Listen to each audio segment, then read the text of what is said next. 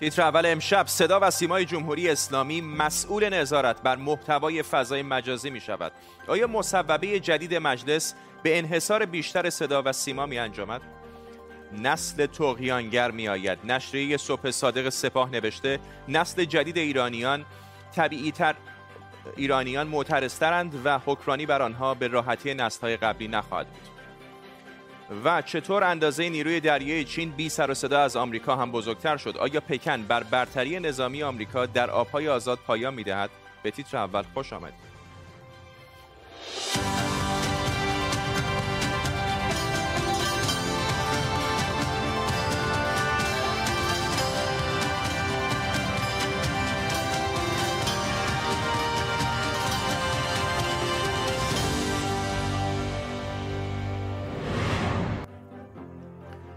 سلام و وقت بخیر. با تصویب مجلس صدا و سیمای جمهوری اسلامی مسئول نظارت بر تولید آثار حرفه‌ای در فضای مجازی شده. این مصوبه در پاسخ به ایراد شورای نگهبان بر بودجه 1400 بود. بنابراین اصلاحیه سازمان تنظیم مقررات صوت و تصویر فراگیر یا همون ساترا وابسته به صدا و سیما مسئول صدور مجوز این گونه تولیدات و نظارت بر هاست صدا و سیمای جمهوری اسلامی نه تنها رادیو و تلویزیون رو در انحصار داره که حالا قانونگذاران سعی دارن این انحصار رو به فضای مجازی هم گسترش بدن. در طول برنامه به کمک تیمی از زبده ترین کارشناسان خبرنگاران این موضوع و خبرهای دیگر رو بررسی می‌کنیم. پیش از همه بریم سراغ احسان مهرابی روزنامه نگار از برلین آلمان. آقای مهرابی همین حالا هم صدا و سیمای جمهوری اسلامی ایران انحصار گسترده ای در پخش محصولات تلویزیونی و رادیویی داره. نه فقط تلویزیون و رادیوی سنتی حتی رسانه های تلویزیونی اینترنتی. الان این مصوبه جدید چه امکانات بیشتری چه نظارت بیشتری داره به صدا و سیما میده؟ اصل تاکید بر انحصار صدا و سیما در واقع موضوع جدیدی نیست و حتی صدا و سیما با استناد به این موضوع از ایجاد شبکه های کابلی در خوابگاه های دانشجویی هم جلوگیری کرده. سال گذشته هم قوه قضاییه در این باره در واقع بخشنامه ای را صادر کرده بود که مورد اعتراض دولت واقع شده بود و در واقع به لحاظ حاکمیتی میشه گفت که اتفاق جدیدی نیفتاده و نهادهایی مانند مجلس و قوه قضایی این حق رو برای صدا و سیما قائل بودن درگیری دیگری که در این باره وجود داره موضوع بودجه است. یعنی الان عملا صدا و سیما بخشی از بودجه مربوط به این موضوع رو هم تصاحب می‌کنه و این باعث میشه که یک ساختار و تشکیلات گسترده تری برای این موضوع ایجاد بشه. همچنین این یک نوع رویه میشه که به هر حال بودجه بخشی از دیگر نهادها مانند شورای عالی فضای مجازی هم در اختیار صدا و سیما قرار بگیره. و همینطور به مرور اختیارات اون نهادها به صدا و سیما منتقل بشه. به حال موضوعی که دربارهش سال گذشته بین دولت و قوه قضاییه هم درگیری وجود داشت. البته به حال این موضوع فعلا در قانون بودجه هست. هرچند قانون بودجه هم خودش به نوع یک قانون محسوب میشه. اما قاعدتا نمایندگان طرحهای دیگری را هم دارن که این موضوع رو به شدت بیشتری ببخشن و رسمی ترش بکنن. ممنونم از شما. احسان مهرابی روزنامه نگار از برلین آلمان با ما. نشریه صبح صادق در یادداشتی هشدار داده. نسل جدید ایرانیان طبیعتی معترض دارند و حکمرانی بر این نسل به راحتی نسل‌های قبلی نخواهد بود. این نشریه سپاه پاسداران در یادداشتی به اسم نسل زد و آینده ایران به تاثیر فضای مجازی در جهتدهی فکری و عقیدتی متولدان دهه های 80 و 90 خورشیدی پرداخته. این نسلی که به گفته این مقاله می‌تونه تهدیدی جدی علیه آینده نظام فرهنگی و حتی سیاسی کشور باشه. سعید پیوندی جامعه شناس استاد دانشگاه لورن از پاریس با ماست. آقای پیوندی واقعا این فضای مجازی تاثیرش شگرف بوده بر میزان واکنش هایی که مردم نشون میدن به سیاست های دولت. من یادم هست مثلا بچه که بودیم به ما می‌گفتن مدرسه حتی نگید در خانه VHS داریم. ولی الان به لطف این فضای مجازی خیلی ها آزادانه تر علیرغم همه فشارها در توییتر و اینستاگرام و جاهای دیگر مخالفتشون رو با حکومت اعلام می‌کنن به نظر شما اشاره این نشریه سپاه هم به همین هست؟ حتما به همین هست. در حقیقت مسئله اصلی اینه که در ایران در حقیقت ما پیش از اینکه صحبت از یه نسل جدیدی بکنیم که یه طور دیگه زندگی می‌کنه یا سبک زندگی و تفکر دیگه داره باید از حکومتی صحبت بکنیم که از دنیا عقب مانده بوده و هر روز عقب مانده تر میشه. بنابراین این شکاف بین نسلی شکاف بین حکومت و جامعه هست.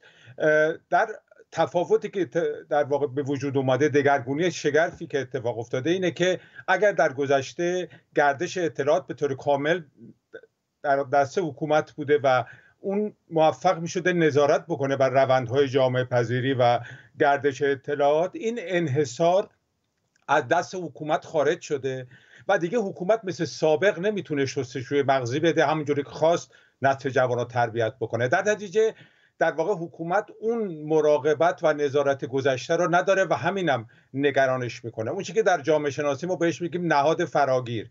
یعنی نهادی که تمایل داره به اینکه به همه در واقع زوایای زندگی افراد مسلط باشه و بعدشون مسلط در واقع نظارت بکنه. این نهاد فراگیر امروز دچار مشکل شده دیگه کار نمی‌کنه مثل گذشته. و برای همینم در واقع خطری که نشریه سپاه صحبت می‌کنه شکاف برداشتن نهاد فراگیری که دیگه نمی‌تونه مانند گذشته نظارت همه جانبه علی رغم همه تلاش های جمهوری اسلامی ولی مثلا مثل جایی در مقایسه مثلا با کره شمالی موفق نبوده در کنترل این جریان. به هر حال ایرانی ها به اینترنت دسترسی دارن به ماهواره دسترسی دارن علی رغم همه مشکلات. فکر می‌کنید آیا این گردش آزاد یا دست کم نسبی آزاد اطلاعات می‌تونه پاشنه آشیل جمهوری اسلامی بشه؟ این شده در حقیقت. چرخش مهمی که در چند سال گذشته اتفاق افتاده اینه که الان ابتکار عمل در دست فضای مجازی و شبکه های اجتماعی. یعنی برخلاف گذشته که حکومت هر چی رو هر حقیقتی رو که می‌خواست به جامعه تحمیل می‌کرد امروز در واقع در سطح کلان حکومت داره جواب میده به جامعه. حکومت داره در واقع پشت سر جوونا حرکت می‌کنه و بر همینم چرخشی که اتفاق افتاده و نشریه سپاه هم بهش اشاره داره همین چرخش اساسی در رابطه قدرت در گردش اطلاعات بین جامعه و به خصوص جوانا و حکومتی که کنترل و نظارت سابقا از دست داده. سعید پیوندی جامعه شناس از پاریس. ممنونم از شما. بعد از ها بحث و مجادله شورای عالی کار حداقل دستمزد کارگران برای سال آینده رو تعیین کرده. خیلی از فعالان و سندیکاهای کارگری میگن این دستمزد با میزان واقعی تورم و قدرت خرید کارگران تناسبی نداره. حداقل حقوق و دستمزد کارگران برای سال 1400 همونطور که می‌بینید دو میلیون و 650 هزار تومن اعلام شده. این رقم با در نظر گرفتن مجموع مزایا 39 درصد بیشتر از پارساله. در سالهای قبل هم حداقل ها همینی بود که روی تصویر می‌بینید. بیاید ببینیم که وضعیت تورم اما چطور بوده. این نمودار تورم در سال 99 که داره به پایان می‌رسه. اگر این نمودار رو با افزایش حداقل حقوق کارگران مقایسه کنیم متوجه میشیم که افزایش حقوق کارگران چه نسبتی با نرخ تورم رسمی داشته. حالا بیاین رابطه بین افزایش هزینه تولید محصولات و افزایش دستمزد کارگران رو در نظر بگیریم. افزایش دستمزد کارگران در سالهای گذشته حدود 10 درصد بوده و میشه گفت که این درصد امسال کمتر هم شده. افزایش دستمزدها در مجموع تاثیر چندانی در افزایش قیمت محصولات داخلی نداشته و گرونتر شدن کالاها عمدتا به دلیل افزایش قیمت مواد اولیه و سایر هزینه های و کارگاه ها بوده. حالا برای مثال در نظر بگیریم که یک خانواده سه نفره کارگری در سال 1400 با حقوق متوسط 3.5 میلیون تومانی چه هزینه هایی دارند اگر به این درصدهای فرضی نگاه کنیم می‌بینیم که هر ماه با توجه به افزایش نرخ تورم و ثابت موندن دستمزد وضع اقتصادی این خانواده ها بدتر میشه و مجبور میشن کمتر مواد غذایی بخرن هزینه پوشاک رو به حداقل برسونن و بیشتر به حاشیه شهرها که خونه ها ارزونتره برن. همین چند روز پیش رئیس اتحادیه پیشکسوتان جامعه کارگری حسن صادقی گفته بود دستمزد کارگران و بازنشستگان فقط 37 درصد هزینه های اونها رو تعمین می‌کنه. هزینه های زندگی یک خانوار چهار نفره در سال 99 حداقل 6 میلیون تومان برآورد شده. اواخر تابستون هم رئیس کمیته دستمزد شورای عالی کار گفته بود نرخ حداقلی سبد معیشت حدود 8 میلیون تومنه. به همین دلیل برخی از فعالان کارگری میگن دستمزد کارگران باید بالاتر از خط فقر و دست کم 9 میلیون تومن باشه تا کفاف مخارج زندگی اونها رو بده. هادی چابوشی روزنامه نگار اقتصادی از روم با مساق چابوشی حالا بحث افزایش حداقل دستمزد یک نکته هست. نکته دوم این هستش که چقدر میشه این رو اعمال کرد با توجه به اینکه بالاخره بسیاری از کارگران در صنایع کار می‌کنن که الزاما دولت نظارت چندانی در اعمال حق حاکمیتی برای میزان حقوق نداره. نکته جالبی بود. من بگم این حداقل دستمزد دو میلیون و هزار تومانی قطعا کمه و کفاف داشتنی زندگی آبرومندانه تو شهری مثل تهران رو نمیده. ولی مشکل این عدد نیست. این عددا رو میشه هی روی کاغذ برد بالاتر. امسال رشد 39 درصدی داشته پارسال 26 درصدی سال قبلتر 36 درصدی. ولی هیچ کس نیست که اعتقاد داشته باشه میانگین وضع کارگرای ایرانی تو این سه سال بهتر شده. چرا؟ چون مشکل واقعی این نیست که یه نفر نمی‌ذاره حقوق کارگر بیشتر بشه. مشکل اینه که یه کسایی یا بهتر بگم یه ساختاری تو اقتصاد ایران شکل گرفته که نمی‌ذاره درآمد کشور تولید ناخالص داخلی کشور بیشتر بشه. برعکس روز به روز باعث کمتر شدن اون میشه. میانگین رشد اقتصادی ایران تو ده سال اخیر صفر بوده. وقتی تو کشور ثروت تولید نشه شما هر چی روی کاغذ عدد و رقم حداقل دستمزد کارگر یا کارمند رو ببری بالا یا تبدیلش می‌کنی به بیکاری بیشتر یا تورم بیشتر. وقتی تو کشور ثروت تولید نشه پول این افزایش حقوق اصلا از کجا می‌خواد بیاد؟ یا باید از پول نفت باشه که حالا که اصلا نداریم. ولی اگر هم داشته باشیم نتیجهش میشه سرکوب تولید داخلی و بیکاری بیشتر. یا باید پول بیشتر چاپ کنی که میشه تورم بیشتر. مشکل ما اینه که دولت به معنای عام کلمه اولا امکان تجارت با جهان رو از بین برده از طرف دیگه با مداخله هایی که تو اقتصاد می‌کنه نمی‌ذاره تولید تو کشور رشد کنه. و علاوه بر اینا خودش انقدر بزرگ و پرخرج شده که کسری بودجهش مهمترین عامل تورمه. اینا مانع ایجاد ثروت تو کشوره. حالا امسال حداقل دستمزد کارگرا رو 39 درصد زیاد کردن. حقوق کارمندان رو هم یه مقدار بیشتر افزایش دادن. شک نکنید اگه تحریم برداشته نشه سال بعد موج تورمی بعدی رو خواهیم داشت. اگر هم تحریم برداشته بشه و پول نفت بیاد تو اقتصاد بیکاری شدیدتر رو خواهیم داشت. سپاسگزارم. هادی چابشی روزنامه‌نگار اقتصادی از روم پایتخت ایتالیا با ما. شرکت بین‌المللی نفت و گاز فجیره ادعا کرده که مالک دو میلیون بشک نفتی که آمریکا توقیف کرده بود. این شرکت اماراتی با ارائه مدارکی در دادگاه فدرال آمریکا گفته که در ماه ژوئن 2020 دو میلیون بشک نفت خام رو از یک تأمین کننده عراقی ناشناس خریداری کرده و چند ماه بعد در اکتبر در همون سال همون دو میلیون بشکه نفت خام رو به یک خریدار ناشناس چینی فروخته و آمریکا قبل از رسیدن این محموله به چین اون رو به دلیل نقض تحریم های علیه ایران توقیف کرده. بهزاد احمدینیا خبرنگار حوزه نفت و انرژی از نیکوزیا در قبرس با ماست. آقای احمدینیا چقدر این تصویر رو بر ما بازتر می‌کنه که چه اتفاقی افتاد در باره این دو میلیون بشکه نفت؟ سلام عرض می‌کنم خدمت شما. در ادعایی که مطرح, کرده شرکت فوجیره اومده اسم شرکتی که ازش نفت رو خریده و اسم مشتری رو که قرار بوده نفت رو بهش تحویل بده رو حذف کرده. یعنی نگفته که از کی خریده و قرار بوده که به کی تحویل بده. فقط مدارکی رو که تایید کننده اینه که این نفت نفت عراقه ارائه داده به دادگاه. خب می‌دونیم که مسیری که ایران برای مدت طولانی ازش داره استفاده می‌کنه یکی از مسیرهای قاچاق نفتش که بتونه تحریم ها رو دور بزنه این هستش که بعضی از شرکت های عراقی رو باهاشون معامله می‌کنه که اینها تاییدیه هایی رو براش از وزارت نفت عراق جور می‌کنن و نفت ایران رو از نفتی که از میدان های مشترک به دست اومده مشخصات مشابه داره رو به اسم نفت عراق معامله می‌کنن. یه آیتم دیگه ای که هستش اینه که اون نفتکشی که این نفت رو رفته بارگیری کرده یک نفتکش یونانیه که عملا میشه پنجمین نفتکش یونانی که درگیر مسائل تحریم های ایران شده اخیرا و اسمش به بیرون درس کرده. خب می‌دونیم قبلا هم یه شرکت یونانی رو خود ایرانی ها مستقیما نفتکش هاش رو اجاره کرده بودن برای انتقال بنزین به ونزوئلا که خب شد خیلی کوتاه می‌خوام ازتون بپرسم. به حال اگر کشوری مثل ایران با, با ترفندی حالا در مورد این پرونده خاص ما که جزئیاتش رو نمی‌دونیم اما با ترفندی به یه شرکت نفتکشی که پرچم کشور دیگر رو هم داره در واقع حمل می‌کنه بخواد نفتش رو بفروشه آیا اون شرکت واقعا مسئولیت داره و چقدر می‌تونه بررسی بکنه که منبع اصلی این نفت از کجا بوده؟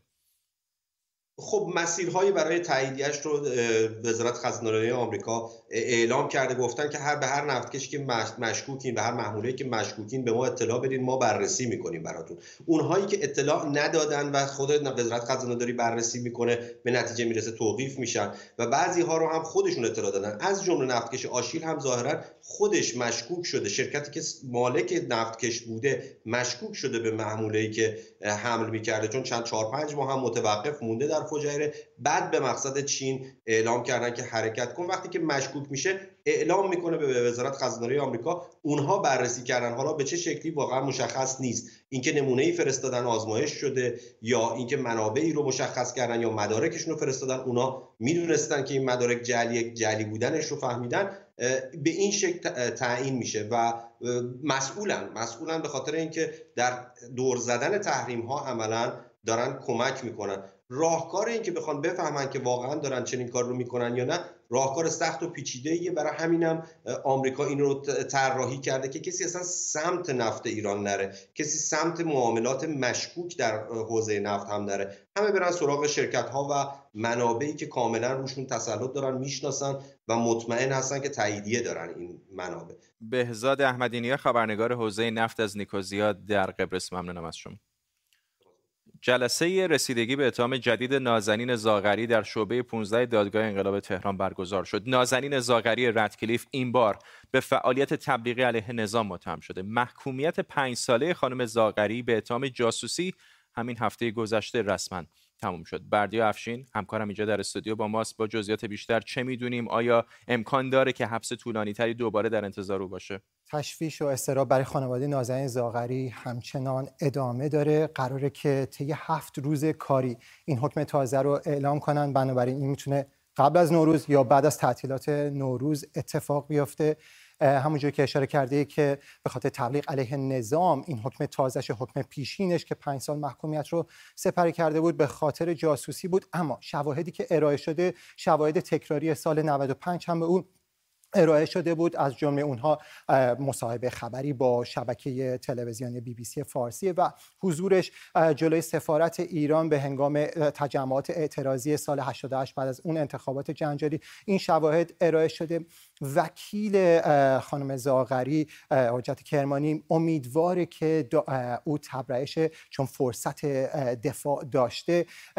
باید گفتش که به هر حال این سایه طرح اتهام های جدید همواره بالا سرش بوده. سال 96 ولی خب قبل از پایان محکومیت شهریور ماه ایراد شد محکومیت های تازهش قاضی صلواتی اون رو ایراد کرد و بعدش هم جلسه اول رسیدگیش برگزار شد. چیزی که خوشبینانه است برای اونها میگن که بالاخره این جلسه دوم رسیدگی به پایان رسیده به ختم رسیده و حکم رو صادر می‌کنن این جلسه به صورت مکرر برگزار نخواهد شد. گفته شده که جلسه بسیار آرام بوده. و قاضی صلواتی گوش داده به دفاعیات وکیل و همچنین گوش داده به اظهاریه‌ای که خود نازنین زاغری خونده و واکنش بدی هم نشون نداده. اما با ریچارد رتکلیف صحبت می‌کردم. همسر نازنین زاغری گفته که ممکنه وکیل خوشبین باشه اما او خیلی خوشبین نیست چون که میگه که داد سابقه نداشته به زم او که دادگاه انقلاب کسی رو تبرئه کنه. بنابراین برای اون مسئله اینه که این حکم چقدر ولی کن امیدوارن که حکم رو زودتر بدن و حکم سبک باشه. برای اونها این می‌تونه دستاورد باشه. ممنونم از تو. بردی افشین همکارم اینجا در استودیو با ما. در تحقیق اینجا در بریتانیا معلوم شده که در دوران کرونا و قرنطینه مصرف مواد مخدر بیشتر شده. ماریجوانا در این مدت محبوب ترین ماده مخدر بوده. با وجود محدودیت های دوران کرونا و قرنطینه قیمت مواد مخدر نه تنها بیشتر نشده بلکه حتی هیچ وقفه هم در توضیح پیش نیامده. به نظر در دوران کرونا ساقی ها حسابی هوای مشتریاشون رو داشتن. دکتر شهرام بختیاری رئیس مرکز روانپزشکی و درمان اعتیاد دی از تهران با ماست. آقای دکتر بختیاری در کشورهای غربی خب مصرف ماریجوانا در این سالها افزایش پیدا کرده. در ایران مواد مخدر دیگری هست که می‌دونم خیلی مصرف میشه. آیا این تجربه در ایران هم بوده که در دوران قرنطینه مصرف مواد مخدر بالاتر رفته باشه؟ با سلام و تشکر از دعوتتون. بله در ایران هم کم و بیش به نظر می‌رسه. همین الگویی که شما فرمودید در این تحقیقات در لندن انجام شده مشابه اون میشه دید و مصرف مواد مخدر نه تنها کاسته نشده ممکنه که میزان مصرف بیشتر هم شده. منتها ممکنه ترکیب نوع موادی که استفاده میشه کمی تغییر کرده باشه. در ابتدای اون وضعیت کرونا ممکنه که به یک همونجوری که همه business ها به هم خورده این business مصرف مواد هم یه وقفه کوتاهی داشته حتما. اون وقفه کوتاه اون در اون بحران اولیه بوده.